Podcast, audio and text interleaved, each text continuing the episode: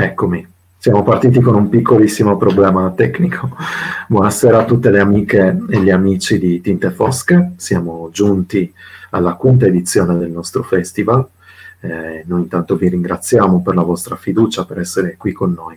Cercheremo anche quest'anno di portare a, a casa vostra le vostre scrittrici e i vostri scrittori preferiti. Eh, è un onore e un privilegio farvi, farvi un po' di compagnia. E iniziamo subito con, una, con un amico e un caro, un caro amico direi, un grande scrittore, Michele Navarra, a cui do il benvenuto e faccio eh, i miei più calorosi ringraziamenti per aver accettato il nostro invito. Ciao Michele, come stai? Ciao, bene, grazie Pier Giorgio per quello che hai detto e sono io che, che ringrazio voi per avermi invitato anche quest'anno a Tinte Fosche. Eh, per me è un onore stare in compagnia, in cartellone, tanti autori eh, bravissimi, straordinari, eh, molto, molto più noti di quanto io sono, di quanto probabilmente riuscirò mai a essere. Quindi sono io che, che vi ringrazio e, e, niente, insomma, sono pronto.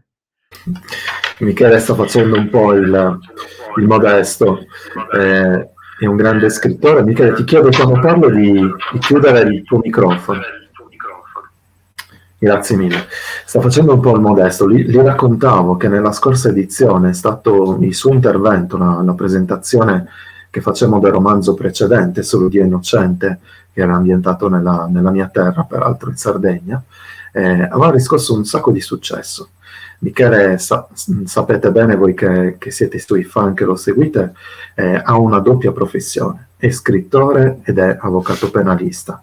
E sua, questo suo scrivere dei legal thriller, che, che, è una pratica non così comune in, in Italia, in Italia si scrivono soprattutto più gialli classici, polizieschi, noir, ma legal thriller sono pochi autori che lo sanno scrivere bene, che lo sanno maneggiare bene. Ecco, Michele è sicuramente uno dei, dei più abili in questo, probabilmente grazie anche alla sua appunto professione di avvocato, è autorevole in quello che scrive.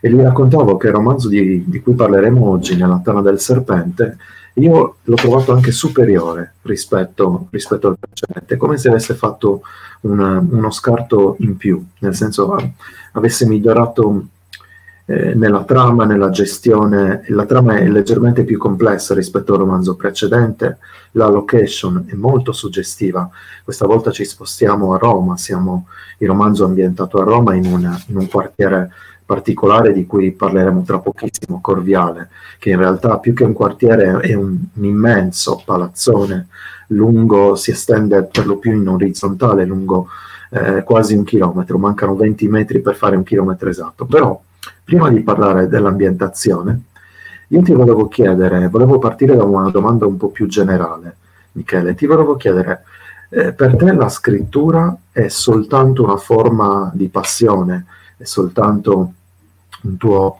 eh, diletto, è anche un mestiere ovviamente, ma è anche un modo eh, per metabolizzare, per esorcizzare in qualche modo tutte le brutture che molto spesso ti trovi a che fare con il tuo lavoro di penalista?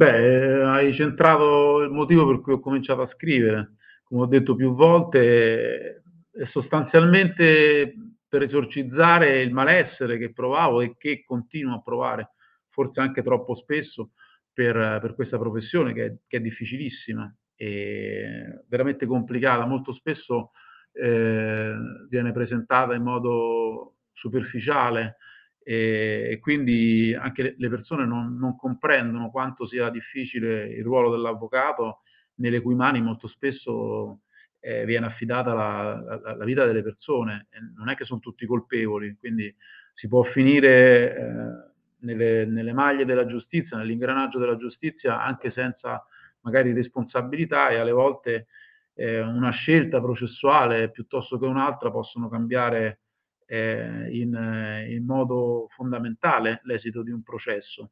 E siccome queste, queste scelte sono, sono, poi affidate al, all'avvocato e, e, che si deve confrontare eh, con, con il mondo che lo circonda, parlo del mondo giudiziario, quindi senz'altro quando vedo, eh, e lo vedo spesso, che c'è qualcosa che non funziona, Eh, io non posso avere il coraggio che faccio avere al mio avvocato di carta, lo chiamo così, no? Alessandro Gordiani, eh, si può permettere di dire delle cose che io non posso dire o eh, di esprimere i concetti che magari spesso sono anche i miei, eh, che io ho, ho, più difficoltà perché naturalmente io ho necessità di confrontarmi con un obiettivo concreto, quindi eh, io vorrei essere come Alessandro. Quindi senz'altro una, una passione che sta diventando piano piano un mestiere, tu lo sai molto meglio di me, insomma, molto spesso ci, ci immaginano come eh, in modo romantico no? Nel nostro, nella nostra stanzetta alle 11 di sera con, con, la luce dopo una giornata di lavoro. In realtà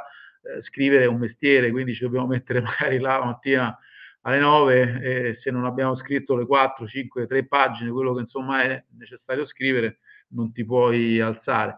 Quindi questa duplice esigenza di, di, diciamo, di scrivere romanzi per raccontare quello che è il processo penale italiano, che come tu sai io considero straordinariamente avvincente, lo dico sempre, lo ripeto, continuerò a ripeterlo anche al centesimo romanzo. Il processo penale italiano è bellissimo, è molto avvincente, bisogna soltanto raccontarlo eh, senza invenzioni, senza voli di fantasia, non ha nulla a che vedere al, con l'illegal thriller americano che tanto successo riscuote e ha riscosso in passato. Grazie intanto Michele. Allora, io intanto inizio a salutare un po' di persone che ci stanno seguendo.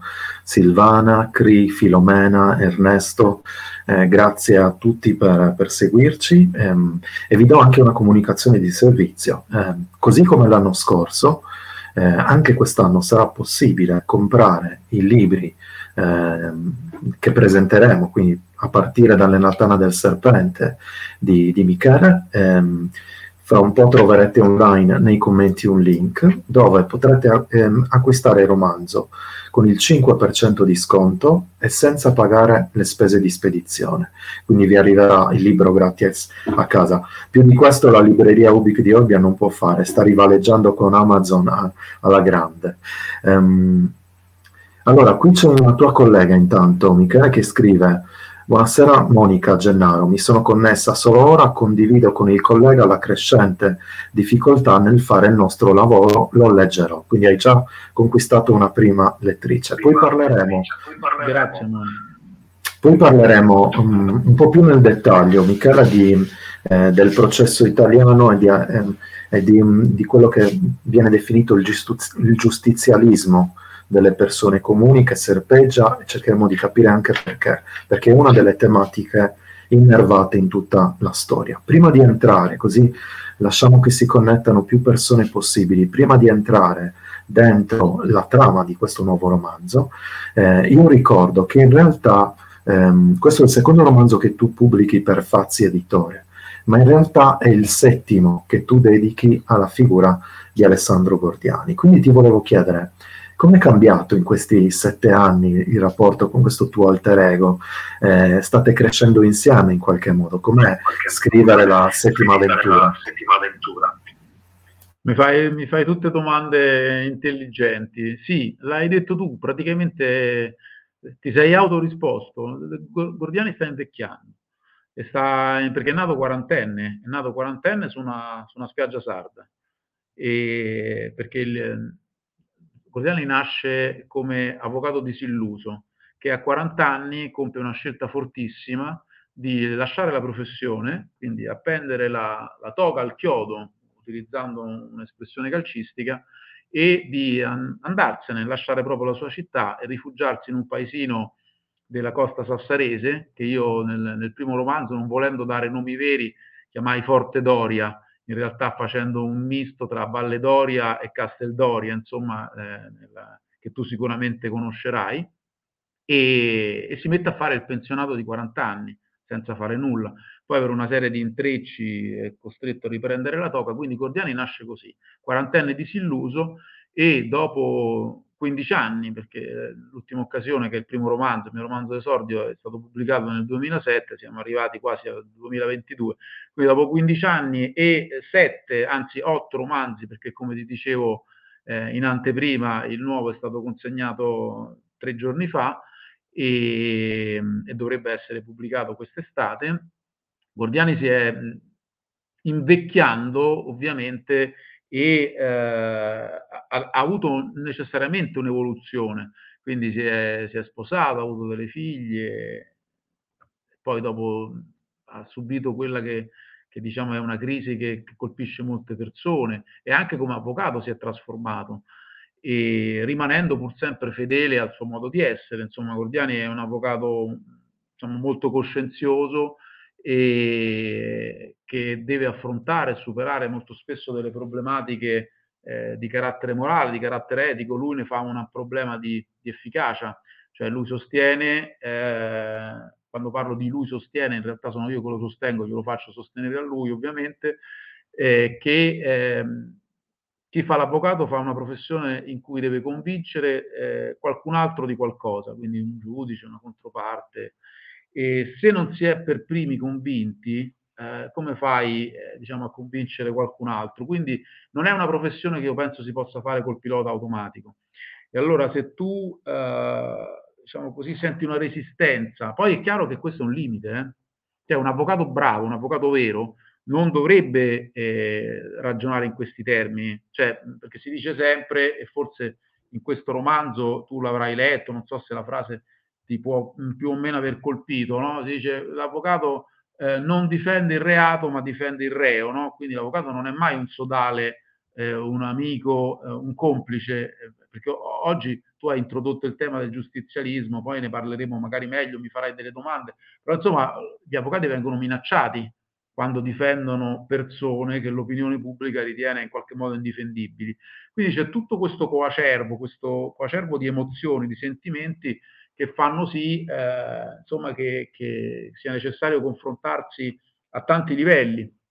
Quindi sì, Cordiani mi è cresciuto accanto ed è diventato piano piano un, un me aspirazionale, quindi eh, diciamo qualcosa che io vorrei essere, forse non sono, Cordiani è sicuramente migliore di quanto, di quanto sia io. Bellissima questa definizione, una, una proiezione di, di, quello che è il tuo sé ideale, no? in qualche modo. Io credo però che in realtà siete molto simili anche nella, nel fatto che ehm, Gordiani è un avvocato che pur essendo passato attraverso dei brutti processi, per brutti intendo impegnativi dal punto di vista anche morale, non è mai diventato cinico. Rimane comunque un personaggio luminoso, ottimista, crede nella verità, probabilmente mh, addirittura va un po' oltre, ossessionato dalla ricerca della verità, non si accontenta mai delle, delle, verità superficiali e nemmeno di quelle istituzionali. Quindi credo che in questo siate molto simili. Saluto ancora tantissime persone che, che ti salutano, Michele, Alberto, Federica Vargiu, Roberto Putu, Margherita Foi, Samantha Brau, Gabriele, sono, sono tantissimi. Ho visto che c'è collegata anche qualche nostra collega e qualche nostro collega scrittrice e scrittore, anche Cristina Cassascalia, che peraltro ho sfrutto l'occasione per invitarla nella seconda parte della, della nostra rassegna che partirà a gennaio. Ehm, Michele, entriamo un po' più nello specifico del, del romanzo. Allora, partiamo dall'ambientazione. Io prima accennavo al fatto che questo romanzo è ambientato in un quartiere particolare di Roma che si chiama Il Corviale o Corviale. Eh, da alcuni è denominato il Serpentone, il Serpente, cambiano un po' i nomi. Allora, un chilometro circa di lunghezza di questo eh, grattacielo che si innalza per nove piani, ma che è tutto in profondità. 6.000 abitanti, 6.000 abitanti è un, è un piccolo paese della, della, provincia italiana, è un'infinità di persone se ci pensi. Um, ci racconti qualcosa di più su questo quartiere? Come è nata l'idea di ambientare una storia lì? E qual è stata la scintilla che ti ha detto ok, devo scrivere una storia ambientata in questo posto? Dato che ci siamo, facciamo più domande in una, ti vorrei anche chiedere com'è stata da parte tua la documentazione per questa location così particolare. Grazie.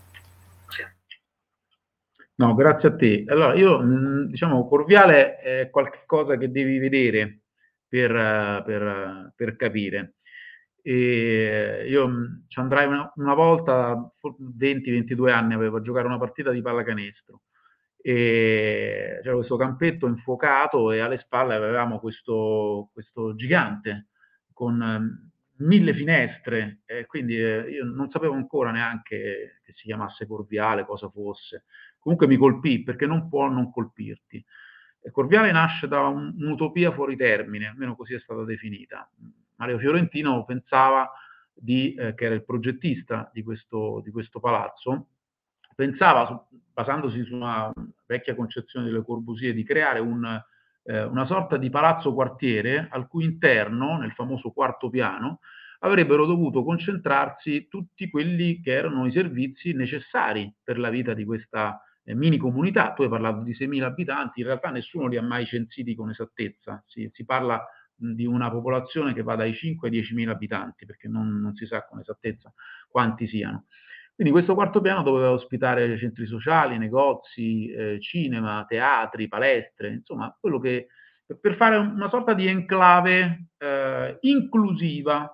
C'era nelle, nelle parti limitrofe c'era addirittura una cavea dove io ambiento alcune scene eh, del romanzo con un'acustica per Giorgio straordinaria. Eh, era, era tutto diciamo, una concezione appunto utopica. Poi che cosa è successo? Che prima ancora della, eh, del completamento di questo gigantesco palazzo che si estende appunto, come hai detto, per, per un chilometro di, di, lunghezza e per nove piani di altezza, il quarto piano è stato interamente occupato da eh, ovviamente persone che non avevano alcun titolo per farlo, probabilmente eh, immaginati, disperati. Io non, non voglio entrare nel merito ovviamente di queste vicende che sono sempre molto delicate e molto dolorose. E hanno cominciato a tramezzare eh, tutto quanto, quindi creando degli appartamenti e facendo, eh, trasformando Corviale quasi in un simbolo, un simbolo negativo, ovviamente, perché come puoi immaginare, eh, insomma, non, non, è stato visto dai, dagli assegnatari, diciamo, eh, delle, delle case popolari di diritto, aventi diritto, quella, quella situazione come una situazione ottima, quindi è diventato tutto eh, tutto un simbolo del degrado, ascensori rotti, eh, si, si, potrebbe parlare per, per tantissimo tempo rispetto al progetto originario del, del, dell'architetto che, che, lo ha creato.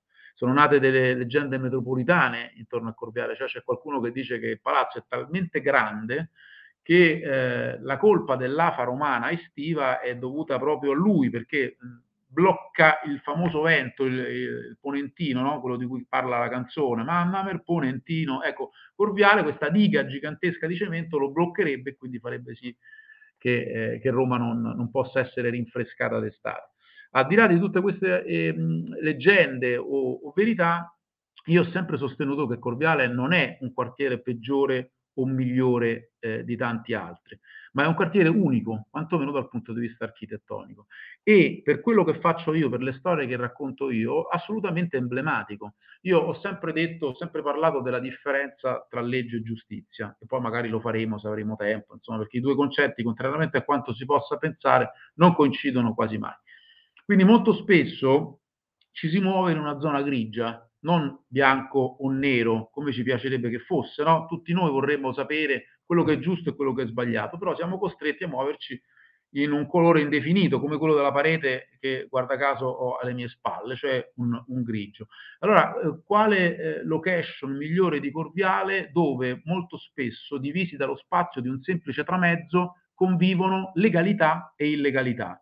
Tieni presente per Giorgio che magari nello stesso piano o a distanza di eh, pochissimi metri l'uno dall'altro eh, convivono persone che eh, cercano di mantenere, eh, di, di, migliorare il palazzo, di renderlo vivibile, di renderlo bello, di renderlo magari, non dico quello che era nell'intenzione del progettista, accanto ad altre persone che invece di quel degrado ne fanno un motivo fondante del loro comportamento, quindi vogliono magari eh, che quel degrado rimanga per poter giustificare le proprie inadempienze magari con l'ente proprietario.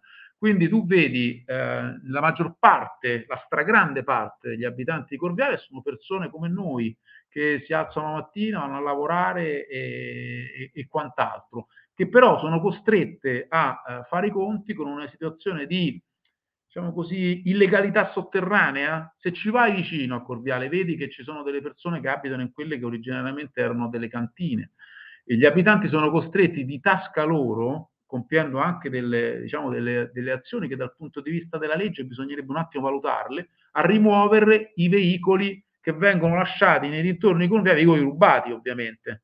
Quindi tu, non so se lo sai, te lo dico io, una macchina con la targa non la puoi toccare. Ed è difficile prendere un'iniziativa, dice spostiamo le macchine messe, però se nessuno lo fa, che cosa succede? Che a forza di lasciarcele diventa una discarica. E allora se tutti pensano che quello si possa fare, cominciano a farlo. Qui c'è la famosa teoria, vabbè, ma adesso se no mi, mi allontano troppo da, da quella che, che, è la domanda. Quindi mi sembrava una location ideale, anche molto suggestiva, per ambientarci un romanzo che parlasse di legalità, di crimini, e, eh, ripeto, costituisce un unicum architettonico molto affascinante e allo stesso tempo, devo dire, inquietante. Splendido, grazie Michele. Allora, ricordo a tutti quanti, a chi si fosse connesso ora, che eh, il libro di cui stiamo parlando, il bel libro, eh, dicevo che è un legal thriller veramente entusiasmante. Ci sono delle punte, quindi è, è un'indagine, adesso parliamo es- esattamente di cosa accade, anche se per me questo periodo dell'anno è complessissimo perché mi trovo a parlare di libri gialli, libri thriller e non posso dire praticamente quasi nulla della trama, quindi dovrò arrampicarmi un po' sugli specchi, però è un thriller legale, nel senso c'è una parte giudiziaria in questo, uh, in questo romanzo, c'è anche per una parte, passami il termine eh, Michele, procedurale, perché seguiamo anche due carabinieri, tra l'altro uno dei due il maresciallo Cipriani, un uomo della vecchia guardia, un uomo che mi piace molto, un personaggio molto ben riuscito, ma così come anche Andrea Gavazzo, che è un, un carabiniere di, di origini etiopi, eh, li seguiamo in un'indagine su, sulle gang giovanili perché è un'altra delle tematiche di cui parla questa storia. Ehm, e devo dire che quindi si miscelano perfettamente legal thriller e noir e poliziesco procedurale in questo bel romanzo. Ecco, questo romanzo lo trovate in, eh, con il link che trovate qui nei commenti della libreria Ubic di Olbia, lo potete acquistare con il 5% di sconto e senza pagare spese di spedizione, quindi vi verrà spedito a casa. Nemmeno Amazon ormai eh, arriva tanto in periodi, in periodi così semi-natalizi, quindi cerchiamo di sostenere cerchiamo di sostenere le librerie fisiche e soprattutto la Ubic Olbia, che è uno dei partner di Tinte Fosche. Intanto saluto Silvia Rossi, saluto Maria Rita, tutte le Lorenzo, tutte le persone che ci stanno scrivendo. Allora parliamo un po' della trama. La trama ha per protagonista, eh, a parte il nostro avvocato Alessandro Gordiani, una persona di 43 anni, Elia Desideri, è un commerciante, ha un piccolo negozio di abbigliamento. Eh, e, Elia è un residente storico di Corviale, è stato assegnatario di una casa comunale, ehm, di una casa popolare, quindi tanti anni fa. Eh, ha purtroppo perso sua moglie Antonella da diversi anni e si trova a crescere due figli da solo. Eh, due figli che purtroppo iniziano, soprattutto una, a prendere una, una brutta strada. Um, Elia è un uomo che è molto risentito, è pieno di livore nei confronti degli immigrati, degli extracomunitari, delle cineserie che gli rubano lavoro, delle piccole botteghe che vendono merce contraffatta, insomma si sente in guerra un po' con il quartiere, in guerra un po' con, con tutti. E ha un, un, giorno ha una lite con uh, tale Rashad eh, Bayazid, spero di pronunciarlo giusto, un siriano, che ha una piccola eh, rivendita ortofrutticola, che anche lui ha, ha, ha, un figlio, Nadir, con cui avviene una piccola lite con, um, con mm, Saverio, che è il figlio di, eh, di Elia.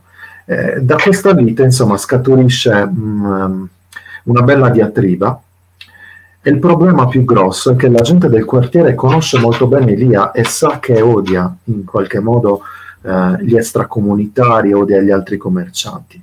E dopo, dopo un po', dopo qualche ora, purtroppo Rashad Bayazid viene trovato morto.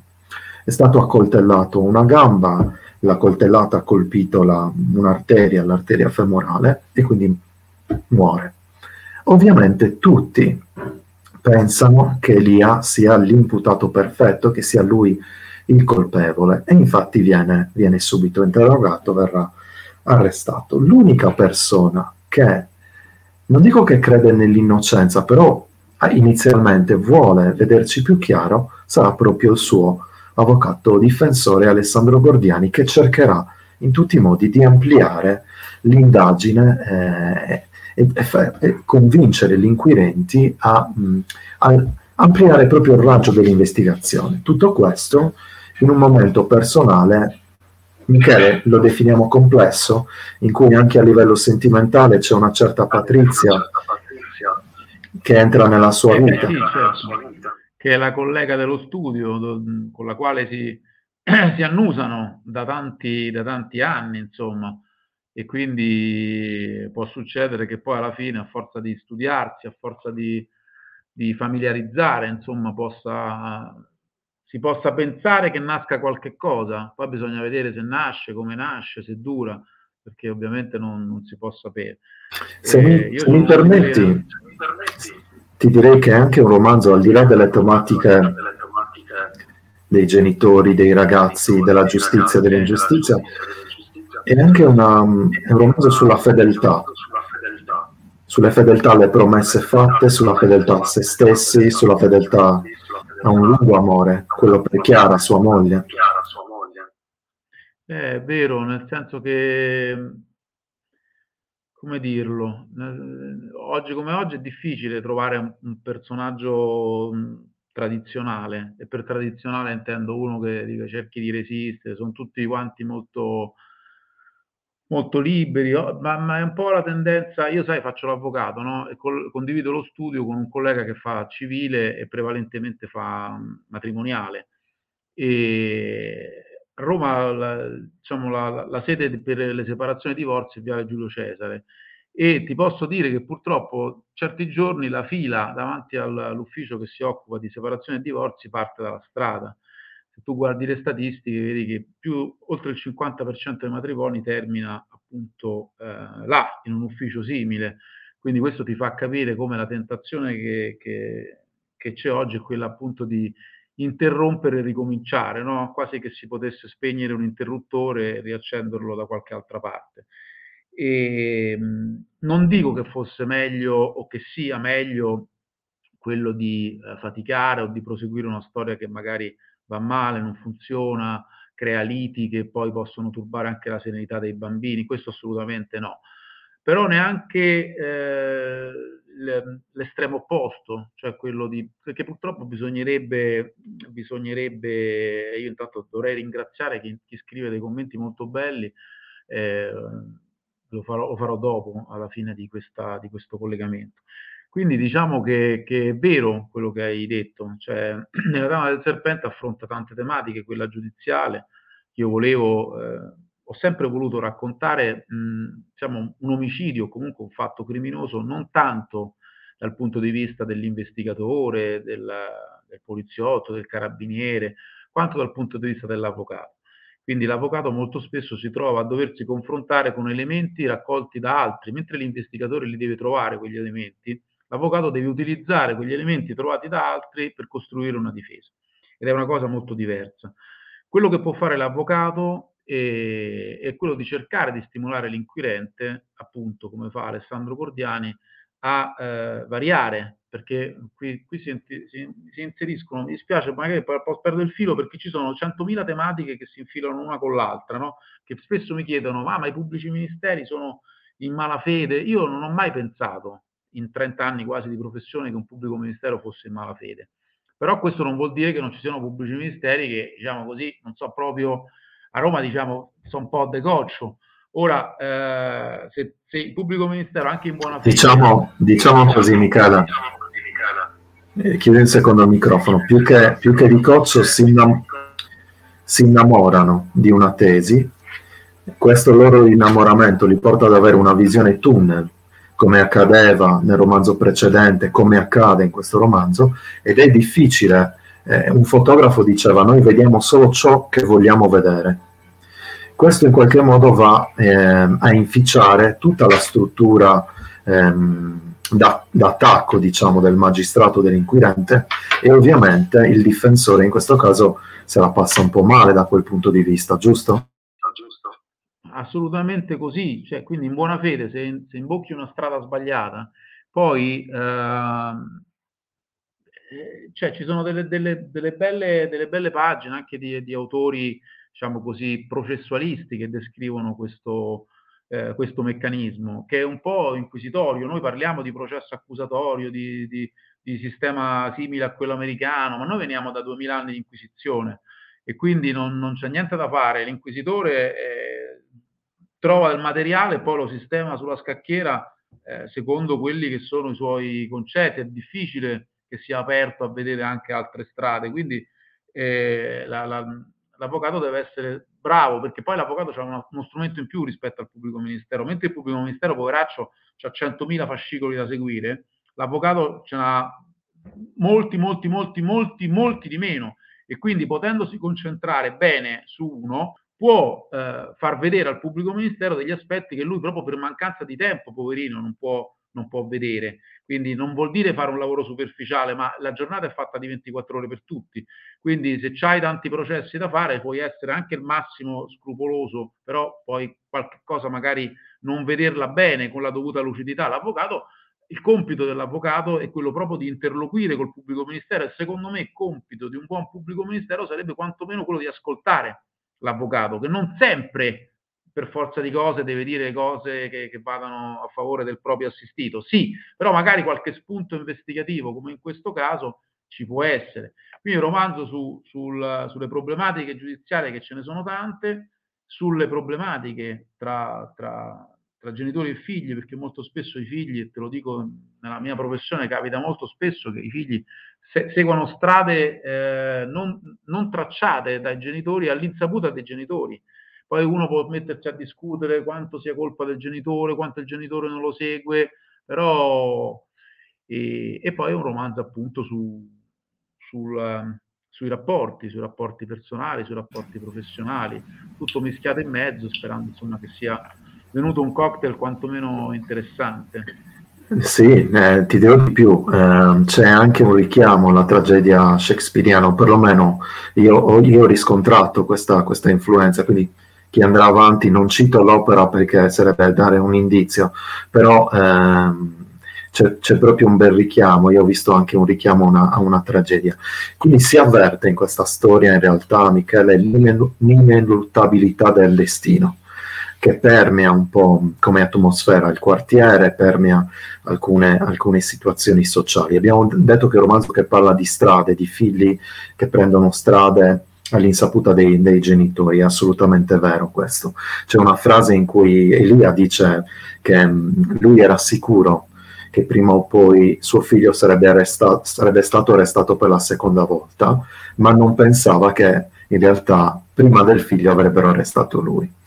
Comunque, non possiamo dire altro, credetemi, amiche e amici, su, su, questo romanzo, lo dovete leggere. Io leggo adesso alcuni dei commenti, ho tante altre domande per, per Michele, ma ne vedo anche alcune vostre. Allora, intanto salutiamo Maria Rita, Roberto, eh, che ci ricorda, dice, scrive Alessandro Gordiani e il suo staff sono fantastici. Ricordiamo che Alessandro non è da solo, ha, una, ha, uno studio, lavora in uno studio, ha dei colleghi con cui va molto d'accordo, sono i quattro moschettieri della legge, qualche volta vengono soprannominati così. Ehm, e, e, tra l'altro un romanzo in cui c'è anche ogni tanto un po' di, di, ironia. Allora, il romanzo è lungo, 300 pagine, sono 40 capitoli e si, ogni capitolo si chiude con un bel cliffhanger Michele riesce a dosare molto bene tensione, incastri narrativi, ironia e un ottimo mix. In questo lo considero, come vi ho detto prima, eh, superiore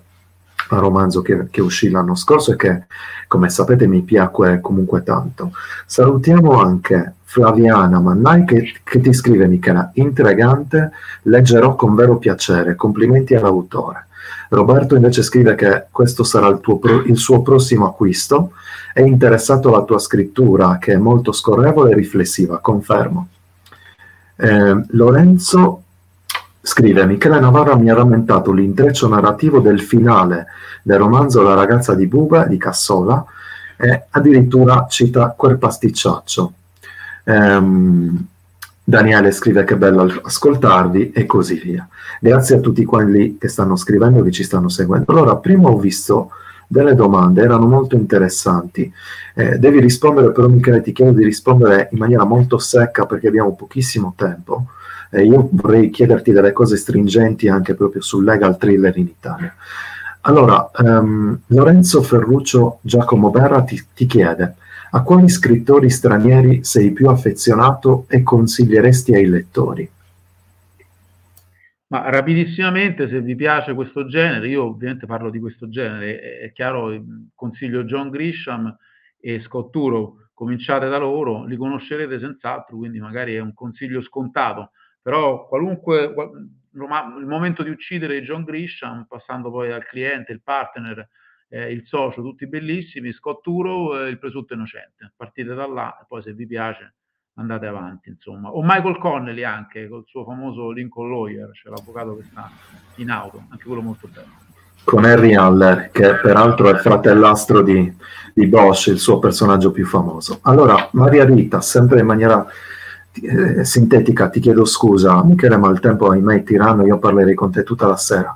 Maria Rita ti chiede, nel panorama letterario italiano, quale autrici consiglieresti? Ma la Cassa Scalia, la mia amica Cristina Rava, insomma, che sono autrici molto, molto brave e insomma, partite da queste due, poi ce ne sono tantissime brave, e dirne, dirne qualcuna io farei un torto alle altre. Quindi ho, ho detto Cristina perché oltre ad essere bravissima è mia amica e la conosci anche te sicuramente per Giorgio. Sì, ripeto, sarà, ci stava seguendo peraltro in, in, diretta, stava seguendo la presentazione, non so se sia ancora connessa e cercheremo di invitarla nella seconda stagione, nella seconda parte di questa edizione di, di Tinte Fosche che ricordo eh, è divisa appunto in due parti. Avremo ospiti Michele Inaugura, eh, questa rassegna, è stato uno degli autori più amati l'anno scorso, quindi volevamo iniziare proprio con lui. Avremo ospiti Carlo Lucarelli, Antonio Manzini, Robecchi e tantissimi altri. Eh, e poi nella seconda parte a gennaio verranno a trovarci Gabriele Agenisi, Maurizio De Giovanni e tantissimi altri. Ehm, autrici e autori. Allora, Paola mi, mi lancia un assist, Paola Marteddu, perché scrive io adoro il legal thriller italiano, non abbiamo niente da invidiare agli americani. Grazie a voi per le emozioni che ci regalate. Allora, Michele, adesso ti, ti chiedo di fare um, un, un, po' di chiarezza nel campo um, appunto del legal thriller, perché molti lettori um, lamentano il fatto che quando leggono un, un, legal thriller italiano notano delle differenze con i legal thriller americani, non sapendo però, magari giustamente non facendo il mestiere che fai tu, che c'è una differenza abissale tra questi due sistemi giudiziari. Per prima cosa, e magari ti chiedo di essere più specifico tu in questo, noi in Italia abbiamo un elemento che si chiama ehm, l'obbligatorietà dell'azione penale da parte dei magistrati delle, delle forze inquirenti, mentre ehm, questo tipo di azione negli Stati Uniti è chiamata discrezionale, cioè i procuratori di, distrettuali hanno discrezionalità nel aprire un fascicolo oppure no.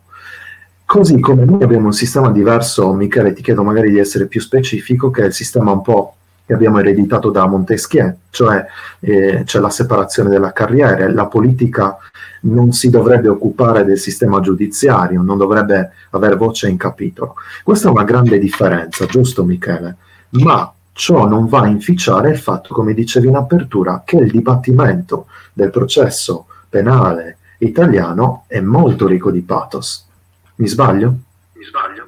No, non ti sbagli assolutamente, nel senso, per quanto riguarda molto rapidamente, perché è chiaro che, che dovremmo parlare dieci ore di queste cose.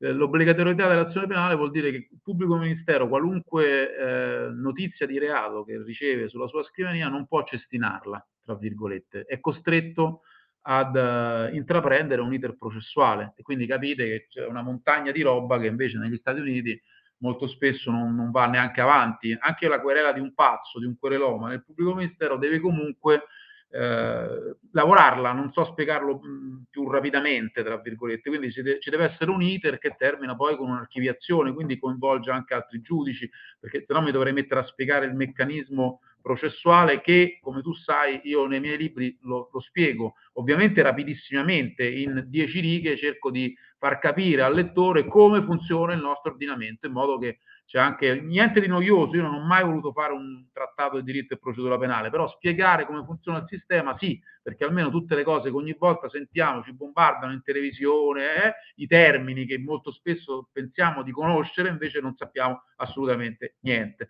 Per quanto riguarda invece la parte che tu hai fatto riferimento a Montesquieu, ovviamente quindi la separazione dei, dei poteri, tra virgolette, questo è un, un, qualche cosa che agli americani consente di dare... Eh, certe volte un po' più di colore alle loro trame. Perché? Perché eh, loro sono con una carica elettiva, quindi innanzitutto c'è un interscambio completo tra, tra, le figure, quindi chi fa il giudice lo possiamo poi, magari viene dalle file dell'avvocatura, eh, chi fa il pubblico ministero poi si mette a fare l'avvocato o viceversa. E questo è importante perché insomma consente a questi professionisti, a queste diverse figure professionali, un pochettino di eh, capire, di stare dalla parte dell'altro, quanto è difficile fare il pubblico ministero, quanto è difficile fare l'avvocato, quanto è difficile fare il giudice, cioè alzarsi e eh, diciamo così pronunciare una sentenza e qui dovrei fare un altro discorso. Quindi essendo delle cariche interscambiabili e soprattutto elettive, cioè pubblico, il procuratore generale, quello che fa le accuse sostanzialmente negli Stati Uniti, non viene da un concorso pubblico come da noi, non è che intraprende una carriera, ma viene eletto, quindi deve portare a casa i risultati per portare a casa i risultati, gli americani nei loro libri ci fanno credere che eh, questi pubblici ministeri, pur di portare a casa il risultato, quindi un colpevole assicurato alla giustizia, sono disposti a volte a forzare un po' la mano. Ma tanto per me questo è un vantaggio in più che hanno gli americani, finto, perché o che lo forzi la mano perché puoi essere rieletto, o che forzi la, la mano perché, come hai detto tu prima, ti sei innamorato eh, in modo errato della tua tesi, il risultato poi sempre lo stesso è tra virgolette. Per quanto poi riguarda la dinamica, la dialettica processuale, negli Stati Uniti sembra più bella perché? Perché nelle, nel, nei legal thriller ci fanno vedere l'avvocato che si alza e va al banco dei testimoni a guardare in faccia, gli punta gli occhi così, eccetera, c'è quel pathos.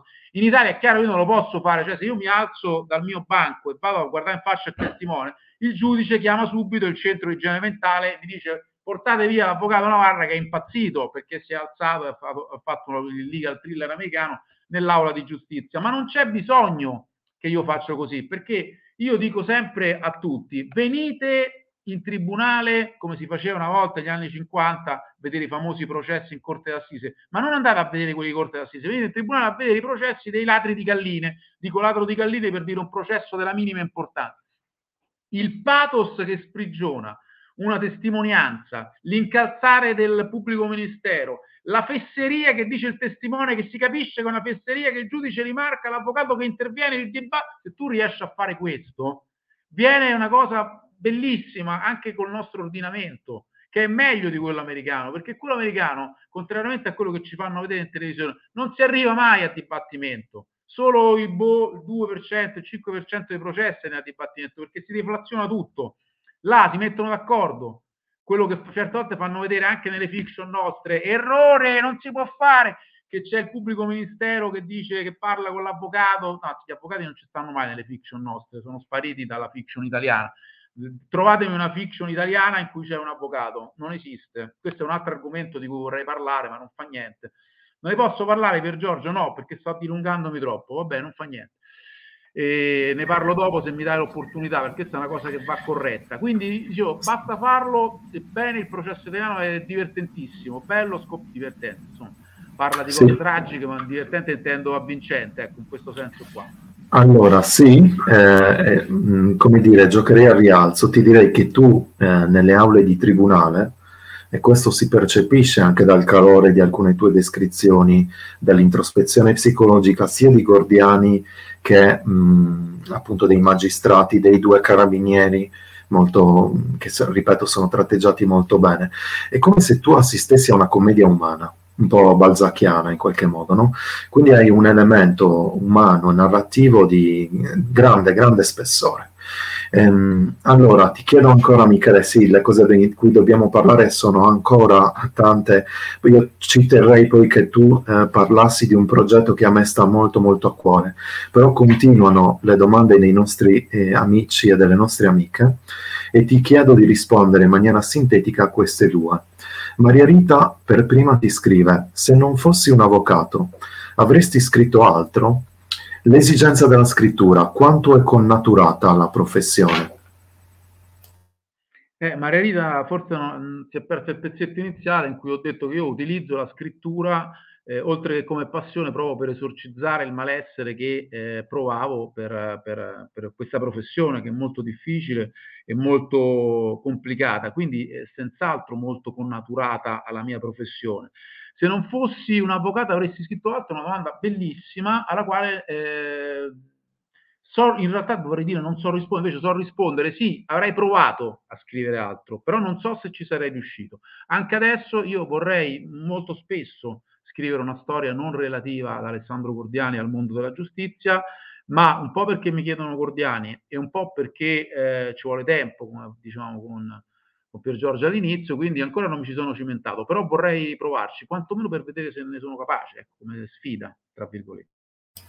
Allora, Sarina Vaccarella chiedeva se la, la, scrittura ti dà del lei, acquista anche una dimensione liberatoria. Credo, Sara, che hai avuto la tua, la tua risposta in qualche modo. Um, io volevo ricordare ancora una volta che il libro di eh, Michele lo potete acquistare al link che troverete tra poco in sovraimpressione, scontato del 5%, alla, dovete soltanto eh, flaggare, utilizzo, utilizziamo un termine da adolescenti, il, la libreria Ubic di Olbia che ve lo spedirà senza alcune spese di spedizione. Eh, e vorrei festeggiare anche con Michele, prima di passare alla prossima domanda, il successo di Michele Gordiani. Non puoi scrivere altro perché sei schiavo del tuo successo. Ti voglio fare i complimenti perché ci hai comunicato che verrà anche presto tradotto in Spagna e nei, e nei paesi, quindi immagino di lingua spagnola. Quindi complimenti Michele, come, come ti senti a riguardo? Ma, come dicevo prima, eh, sono contentissimo perché per me immaginare eh, una mia storia tradotta in un'altra lingua, una lingua diversa dall'italiano, eh, non era una cosa che tu pensi, chiaro parlo con te che ci sei abituato, che già tanti tuoi libri sono conosciuti all'estero, per me è una novità, quindi il fatto di immaginare Alessandro Gordiani e la sua Vespa in una libreria di Madrid, di Barcellona o di Città del Messico, per me è qualcosa di, di incredibile. Mi ci devo abituare, nel senso, ancora lo, lo, non, non, ho visto il libro tradotto, non so eh, La guarita della serpienta, non so come lo tradurranno, con che titolo, quale titolo sceglieranno, la copertina, è chiaro quando lo avrò in mano, eh, visto che sono partito a scrivere su una spiaggia così di getto, non ci pensavo proprio e quindi sono sì, molto, molto contento. Michele, prima parlavi della Vespa, diciamo che la Vespa è un po' il correlativo oggettivo di, di Gordiani, una Vespa trentennale, quindi l'aveva, suppongo, perché lui ha circa 25 anni di carriera alle spalle, quindi ce l'aveva già da prima, ehm, è un po' scassata, però riesce ancora, come vedete nel finale, a farsi un bel viaggetto fino a Ostia, Lido e tornare anche indietro. Allora, c'è una domanda molto molto interessante di Roberto. Um, so che è difficile, Michele, però ti chiedo di rispondere anche qui con, con un po' di sintesi. Lui ti chiede, certamente buona parte di quanto scrivi è fortemente caratterizzato dalle conoscenze processuali della tua attività. Quanto esponi nei tuoi romanzi ha in un certo senso una rilettura più profonda e più libera degli aspetti sociologici e introspettivi degli esseri o degli eventi. Ma eh, la risposta forse è più semplice di quello che si possa pensare, una domanda molto molto bella. E è una cosa inevitabile, anche se non volessi sarebbe così. Quindi mh, parliamo di, comunque di, di, vicende fortemente complesse. Pier Giorgio, tu hai detto hai un materiale umano eh, molto importante a disposizione. E quindi la seconda parte della domanda è chiaro, io scrivendo anche di vicende giudiziarie, inevitabilmente poi devo fare il paio con eh, la storia che tu hai detto all'inizio, è anche una storia sociologica da un certo punto di vista, uh, il scontro di, di generazione, lo scontro di culture. Quindi inevitabilmente parlando di processo vai a finire a, parla di, a parlare di, di argomenti di, di, altro genere che, che, che implicano anche il coinvolgimento della natura umana eh, per il resto. Splendido, grazie di cuore Michele. Allora, eh, intanto hai convinto un'altra lettrice, perché Laura scrive, sì Michele mi ha convinto, comprerò il libro, grazie e buonasera. Eh, Paola Marteddu invece scrive che scrivere per un avvocato è una necessità fisiologica, è catartico. Grazie Paola, grazie a tutte le amiche e gli amici che ci stanno seguendo. Diffondete il verbo, condividete a vostra volta se, se vi fa piacere questa diretta sui vostri profili per dare maggiore visibilità al libro di Michele che davvero merita. Senti Michele, tu eh, hai parlato prima, so che anche qui io ti faccio delle domande complesse, perdonami, però noi prima parlavamo di giustizialismo, ok? Quindi il nostro paese, soprattutto negli ultimi 3-5 anni, ha subito un'ondata crescente, dilagante di giustizialismo feroce da parte dei cittadini, un po' anche sobillato da, da una certa politica, ma non voglio entrare in discorsi politici. E una delle cose, uno degli oggetti su cui si è scaricato l'odio, purtroppo sono proprio gli avvocati, perché sono stati accusati di rallentare la macchina processuale per fare soldi. Allora, io un po' il sistema giudiziario lo conosco, eh, perché ne ho scritto anch'io in passato, quindi so che non è assolutamente così. Ci vuoi spiegare cos'è che in realtà dà davvero, eh, porta alle lungaggini processuali? E quindi si ha poi per il cittadino la sensazione che questi processi non si concludano mai, eh, costino una, questi odissee giudiziari costino una marea di soldi, però in realtà non, non sono, perlomeno a parte alcuni che sono sì un po' scorretti, però l'avvocato in sé non ha colpa, è colpa proprio del sistema. Perché, Michele? Allora, è collegato alla, alla, premessa che facevi due domande fa, cioè eh, l'obbligatorietà dell'azione penale impone al pubblico ministero di, di, diciamo, di, procedere. In Italia poi, contrariamente a quello che si pensa, è un po' tutto reato, eh, quindi ci sono dei reati. Se io vi dicessi Ehm, ma, ma mica li conosco tutti, eh? cioè, non, non crediate, cioè, molto spesso arrivano capi di imputazione, io devo andare a cercare la norma violata e se tu mh, ci finisci, eh, sono norme che, che, prevedono reclusione, cioè, poi non vai a finire in carcere ovviamente, però nasce un procedimento penale per delle cose che uno dice ma è possibile che questo sia reato? Eh, eh sì, è possibile, è così. Tra l'altro per andare incontro a, a mh, esigenze di tranquillità, eh, diciamo così, del, della collettività, si finisce poi per sradicare il sistema. Esempio, ehm, Pier Giorgio, interrompimi se vado troppo avanti, però cerco di far capire. Esempio banalissimo, no? eh, le lesioni stradali eh, colpose, ok? Prima erano perseguibili a querela, cioè qual era il concetto? Se io e te io, eh, eh, mi distraggo, eh, ti urto, ti provoco una lesione diciamo così, eh, colposa, se ci mettiamo d'accordo, se nessuno eh, va bene, se tu vuoi fai un processo penale, però se ti risarcisco e tutto, lascia perdere. Invece no, è stato eh, cambiato il meccanismo eh, e, e, sono diventate superiori ai 40 giorni e si arriva, ci si arriva subito ai 40 giorni anche con colpo di frusta, non pensate che uno si deve amputare una gamba, ma colpo di frusta con i prolungamenti. Bisogna per forza di cose eh, fare un'azione eh, obbligatoria. Adesso stanno ridendo eh, spieghiamolo... per tornare, per tornare al vecchio sistema. Michele, spieghiamolo, spiega, spieghiamolo un secondo meglio. Quindi se, per esempio, in questo esempio che hai fatto, la persona avrà un periodo di guarigione superiore ai 40 giorni, scatta l'obbligatorietà dell'azione penale. Cioè, anche se la persona danneggiata non ha nessun interesse ad andare in tribunale, anzi dice no, ma per carità io sono stato risarcito, questa è una bravissima persona, eccetera, eccetera, bisogna andare attualmente. Entro un anno andrà ricambiata, andrà riportata come prima. Però ci sono tanti esempi che io potrei fare.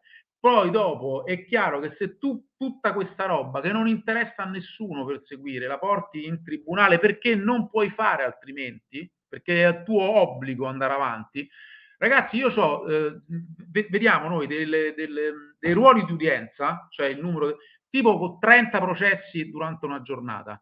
Ma come potete pensare che un giudice possa eh, diciamo così, amministrare giustizia, poveraccio, con 30 cause iscritte al ruolo? Tra l'altro non è che fanno udienza tutti i giorni, perché eh, un'udienza non è solo il giudice, un'udienza è tutto quello che ruota intorno al giudice, quindi personale di cancelleria, assistenti giudiziari, ausiliari, trascrittori, eh, tutta quella serie di, di attività che, che no, non c'è proprio il personale, non c'è sta proprio i giudici, le stanze, le aule, quindi loro sono costretti a concentrare 35 processi e alla fine non se ne fa magari manco uno perché comunque è difficile e c'è il rinvio e c'è un difetto di notifica e c'è un problema che non dipendono dall'avvocato. Cioè non è l'avvocato furbo, l'avvocato molto spesso in realtà lo vorrebbe fare il processo, ma se eh, il testimone indicato dalla procura non viene, ok? Perché eh, sta in ferie, perché eh, è in malattia, perché non vuole venire, che può fare l'avvocato?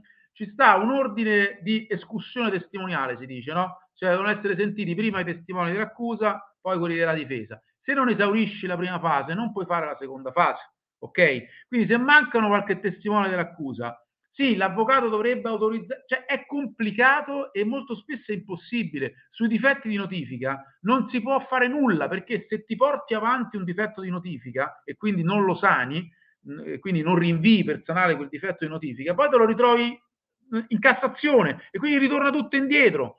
E allora ecco perché sembra che alcuni processi non finiscano mai, perché è difficile, perché si devono scontrare con 100.000 altri processi. Se facessero una modifica a questo sistema, cioè se dessero la possibilità al pubblico ministero magari di, di, di avere un po' più di autonomia, se magari molte di queste eh, imputazioni penali eh, si trasformassero in illeciti amministrativi e costringesse il cittadino a pagare, tra virgolette, a toccargli il portafoglio senza però eh, poi avere implicazioni con la giustizia penale, finirebbe tutto molto prima, ci sarebbe la possibilità di dedicarsi a quei fatti che ledono veramente la tranquillità delle persone e che hanno necessità di un approfondimento eh, maggiore, perché tra le altre cose, qui lo dico, mi fermo, eh, il processo penale, come diceva il mio maestro, è sempre diviso, dilaniato dalla duplice esigenza di catalogare metodicamente e di giudicare poeticamente. Quindi se ho 30 processi devo catalogare, ma serve anche il giudizio poetico. Cos'è il giudizio poetico? Il giudizio poetico è dire io Pier Giorgio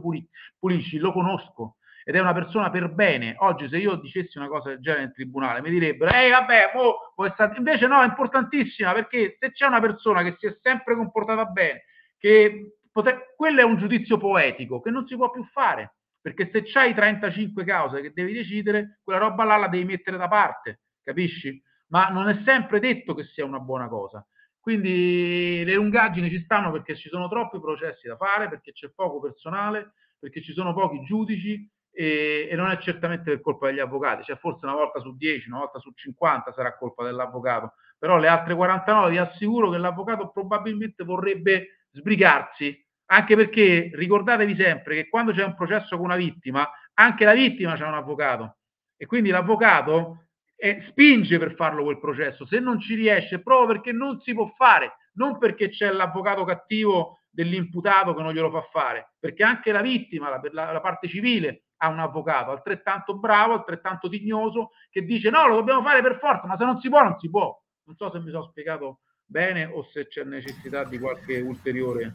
No, sei stato, sei stato bravissimo. So che anzi ti ho messo un po' sulla graticola a livello di tempo, perdonami perché parlare di queste cose così delicate eh, ci vorrebbero veramente delle ore per essere... Tu sei stato molto esaustivo. Laura, tu mi fai una domanda, o meglio, mi fai ambasciatore di una domanda che io non posso fare in questo momento a Michele, perché mi chiede Laura che fine ha fatto il giudice di pace, perché prenderebbe troppo tempo. Ne, ti prometto Laura che la prossima volta, quando uscirà a giugno il nuovo libro di Michele, ne, gliela faremo ne ho una più veloce forse di Cristina Bragano e poi ci avvieremo verso la conclusione, che ti chiede l'assenza di avvocati nelle fiction italiane può dipendere dal fatto che il ruolo si considera meno investigativo rispetto al classicone americano? Eh, sì, certo, è per questo, però, però è sbagliato lo stesso, Cristina. Ti spiego perché. Cioè noi vediamo delle fiction meravigliose, io le vedo, sono bellissime, eh? cioè non, non, intendo discutere né sulla qualità della fiction né sulla qualità dei romanzi da, da, dai quali vengono tratte queste fiction. L'avvocato è completamente sparito. Voi vedete che ci sono degli eh, sospettati, degli indagati per crimini molto gravi, come ad esempio l'omicidio, che vengono bellamente sentiti dall'ispettore, eh, dal magistrato e l'avvocato non c'è, non è presente rarissimamente è presente sullo sfondo come figura grigia che fa tappezzeria. Qual è il messaggio che passa?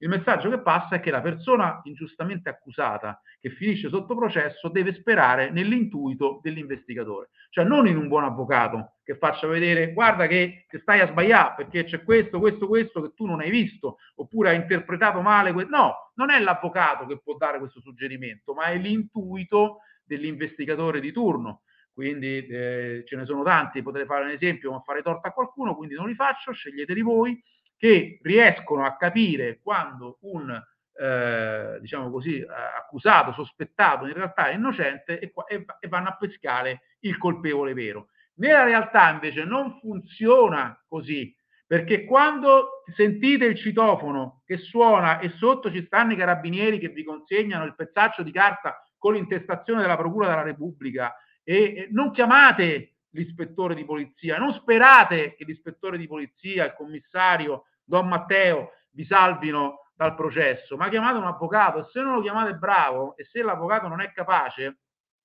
ci sono problemi, perché quando io vado nelle scuole, così magari mi aggancio per una domanda futura di Pier Giorgio, racconto a, pa- a parte sempre di Enzo Tortora e di chi era Enzo Tortora, oggi i giovani non lo conoscono, molti di voi invece purtroppo lo ricorderanno perché sono della mia generazione, ma vi posso assicurare che in 30 anni di Enzo Tortora io ne ho visti tanti, non tutti, per fortuna non tutti, perché a questo punto dobbiamo dire per fortuna che erano veramente colpevoli, perché voi immaginatevi che atrocità, che cosa pazzesca se dovesse capitare a voi che da innocenti qualcuno vi mette dentro, butta la chiave e tutti pensano che siete stati veramente voi.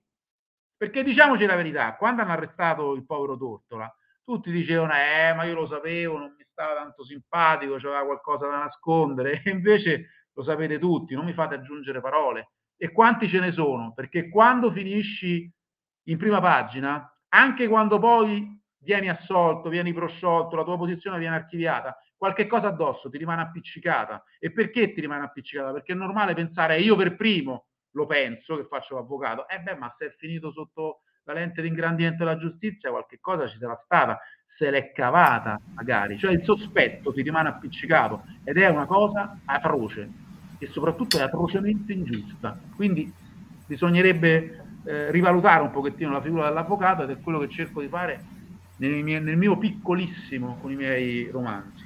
Sì, eh, mi, mi, allaccio a queste tue parole per spiegare anche a Sandra. Sì, scusa, ci siamo entrati un po' nei tecnicismi, però l'ho portato io, Michele, anche sotto suggestione delle domande delle, dei nostri amici delle nostre amiche, perché parlare di un romanzo giallo, questo rimane comunque un, un romanzo di postazione gialla, noir, poliziesca, thriller, eh, scegliete voi la sfumatura che volete e preferite dare. Non possiamo parlare troppo della trama, faremo l'undicesimo, infrangeremo l'undicesimo comandamento che è non fare spoiler. Quindi come vedi ci stiamo, stiamo ruotando intorno al romanzo, ci siamo eh, dilungati un po' nello spiegare quali sono le difficoltà del sistema giudiziario italiano, perché Alessandro Gordiani ci, ci, sguazza dentro in qualche modo, anche lui è succube di, di, poteri più forti di lui, è succube delle lungaggini, è succube dei pregiudizi come lo sarà anche l'imputato di, di questo caso, Elia.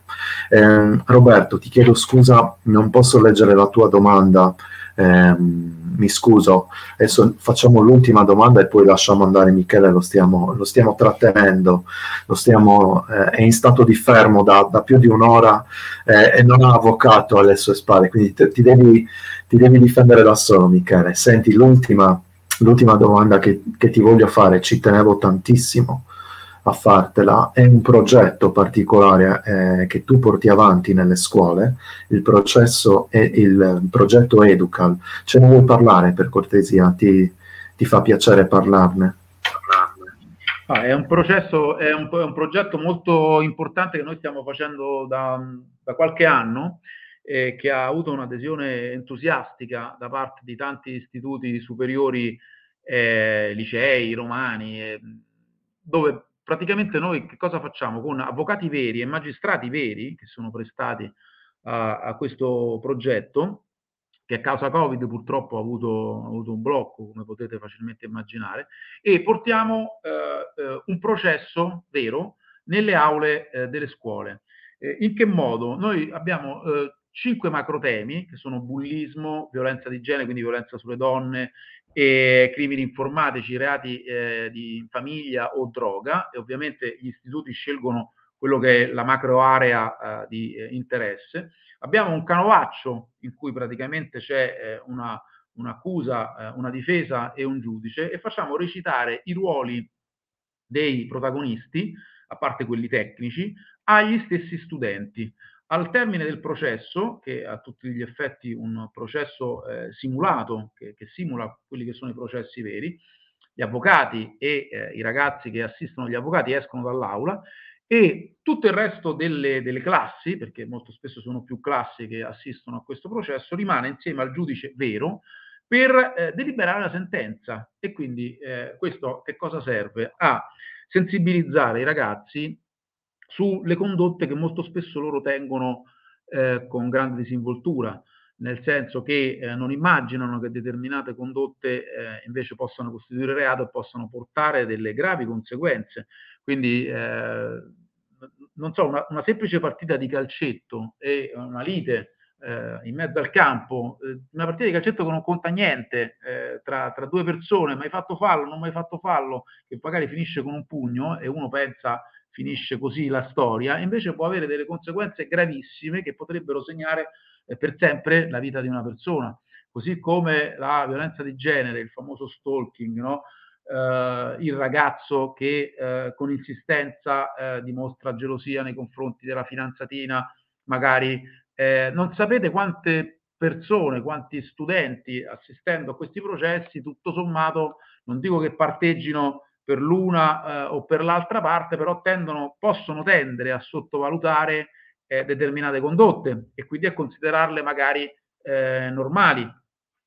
altre volte invece possiamo vedere come eh, I ragazzi sono ipergiustizialisti quando si tratta di eh, giudic- dover giudicare delle condotte che loro sentono lontane, no? E poi diventino invece molto molto garantisti quando eh, si avvicinano a delle cose che li possono toccare. Esempio, ve ne faccio uno e poi mi, mi taccio, eh, processo per droga, simulato per droga, mentre quando si è parlato della condanna da infliggere allo spacciatore importante, a quello quindi che eh, riforniva i piccoli pusher. Diamogli 10 anni, ma che 10, 20 anni, 526 anni, cioè erano proprio di una cattiveria eh, inaudita. Quando invece si trattava di stabilire la pena per eh, quello, diciamo così, che spacciava la singola dose all'amico, perché poi qua entreremo su tutta una serie di discussioni che non vi faccio, cioè allora cominciavano, eh, ma come tre anni, scusa? Ma no, signor giudice, che eh, se io vendo una, una do, un pezzo di fumo a un mio amico, tre anni addirittura, li vedi che rientrano nel, in un sistema molto più garantistico. Invece devono abituarsi a capire eh, quelle che potrebbero essere le conseguenze delle loro azioni, perché molto spesso dicono, vabbè, noi prendevamo in giro Tizio Caia, ma era solo uno scherzo. È uno scherzo come si dice, eh, eh, eh, eh, tu se metti sulla cosa WhatsApp eh, un determinata, una determinata frase, scrivi determinate cose, bullizzi una determinata persona e la uccidi dentro, devi sapere che quello che fai non è uno scherzo e devi sapere che non è che c'è qualcuno che ti dice ah sei stato cattivo, no, c'è qualcuno che ti fa un processo e quando ti fanno un processo vi assicuro che tutti quelli che sono tutti oh io da me io faccio eh, davanti a un giudice cambiano completamente atteggiamento perché la giustizia penale spaventa e deve spaventare perché se finisci là dentro, ragazzi, è una bruttissima cosa. Allora, grazie innanzitutto per aver condiviso questo, questo progetto con noi che sta riscuotendo un enorme eh, l'enorme applauso della, della, tua platea virtuale. Michela Porco scrive bellissima iniziativa, Laura Marsadri che saluto, una, una libraia, scrive mi piace molto, Cri scrive bellissimo progetto, Franca Impieri ottimo progetto, complimenti, Laura veramente interessante, bravissimi complimenti. Federica Musu che eh, saluto, è una professoressa che ci segue sempre con, con grande Supporto e Affetto chiede, eh, dice, scrive che è un progetto molto interessante, chiede dove è possibile trovare i contatti dei referenti. Magari ti rimando Federica poi a contattare sui social. Uh, Michele, posso, da, posso autorizzarli a contattarli contattarti magari per avere più info su questo progetto? No, no, tu puoi autorizzarmi, assolutamente sì, è un piacere, ringrazio tutti, tenete presente che questa attività per il momento è in stato di, diciamo così, di, di sospensione per, perché è diventato tutto molto difficile, quindi ne stiamo facendo qualcuna ogni tanto random, ne abbiamo fatta una quest'anno all'Istituto Giulio Cesare, le facciamo ovviamente solo su Roma e provincia perché siamo tutti avvocati e magistrati romani, quindi insomma è più difficile portarlo per il momento, anche perché ce l'hanno chiesto in tante parti d'Italia, però è, è, non è una cosa semplicissima. Quindi per il momento siamo eh, un po' fermi in attesa che questa emergenza, chiamiamola così, venga superata e che si possa ritornare, ma io sono ovviamente sempre pronto a dare eh, i contatti eventualmente di, di, di, chi si occupa di queste cose, anche se vi dico già subito che probabilmente vi metteranno in stand by. Ecco. Allora, saluto e ringrazio Daniele che ti scrive. Da educatore apprezzo moltissimo questo processo, grazie. Allora ragazzi, il, purtroppo il tempo per noi si è concluso. Io chiuderei con un bellissimo, se lo ritrovo, commento che rende giustizia a questa bella chiacchierata. Franca Impieri ti scrive, Michele, pensa quanto è rimasta colpita da questa conversazione. Dopo questa vostra chiacchierata dovrò risparmiare per comprare tutti i romanzi di Navarra, ne sento l'esigenza. Io ringrazio ancora tutte le amiche e gli amici che, che, ci stanno, che ci hanno seguito e ci stanno seguendo. Ricordo ancora una volta che è possibile acquistare al link che troverete in, in sovraimpressione tra pochissimo il romanzo nella tana del, per, del serpente di cui abbiamo parlato poco perché in realtà era difficile parlare e addentrarci troppo nella trama per paura di fare spoiler è l'ultimo romanzo, l'ultimo romanzo pubblicato da Michele Navarra, edito da Fazzi, lo potrete acquistare al 5% di sconto e senza pagare le spese di spedizioni. Vi dovete soltanto ricordare in quel link di flaggare, cioè mettere una, una freccia, una X o una croce, la libreria Ubic di Olbia, che è promotrice del festival Tinte Fosche in insieme a tanti altri tanti altri eh, sponsor. Io Michele ti ringrazio di cuore per questa splendida conversazione, ti faccio un grande in bocca al lupo per tutti i tuoi romanzi futuri. Grazie, grazie veramente di, di tutto, di tutto. Figurati, do appuntamento ai nostri amici e alle nostre amiche Martedì 30 novembre alle ore 21 con l'incontro eh, insieme a un, un, altro maestro del genere poliziesco, Carlo Lucarelli, con cui presenteremo Leon, il suo ultimo romanzo edito da Inaudi. E eh, il 2 dicembre invece, sempre alle 21, incontreremo eh, Antonio Manzini, con cui parleremo di vecchie conoscenze e della fiction di Rocco Schiavone. Grazie ancora Michele Navarra, Navarra, grazie a tutte voi e a tutti voi che ci avete seguito e buona serata. A presto. Buona serata, grazie ancora.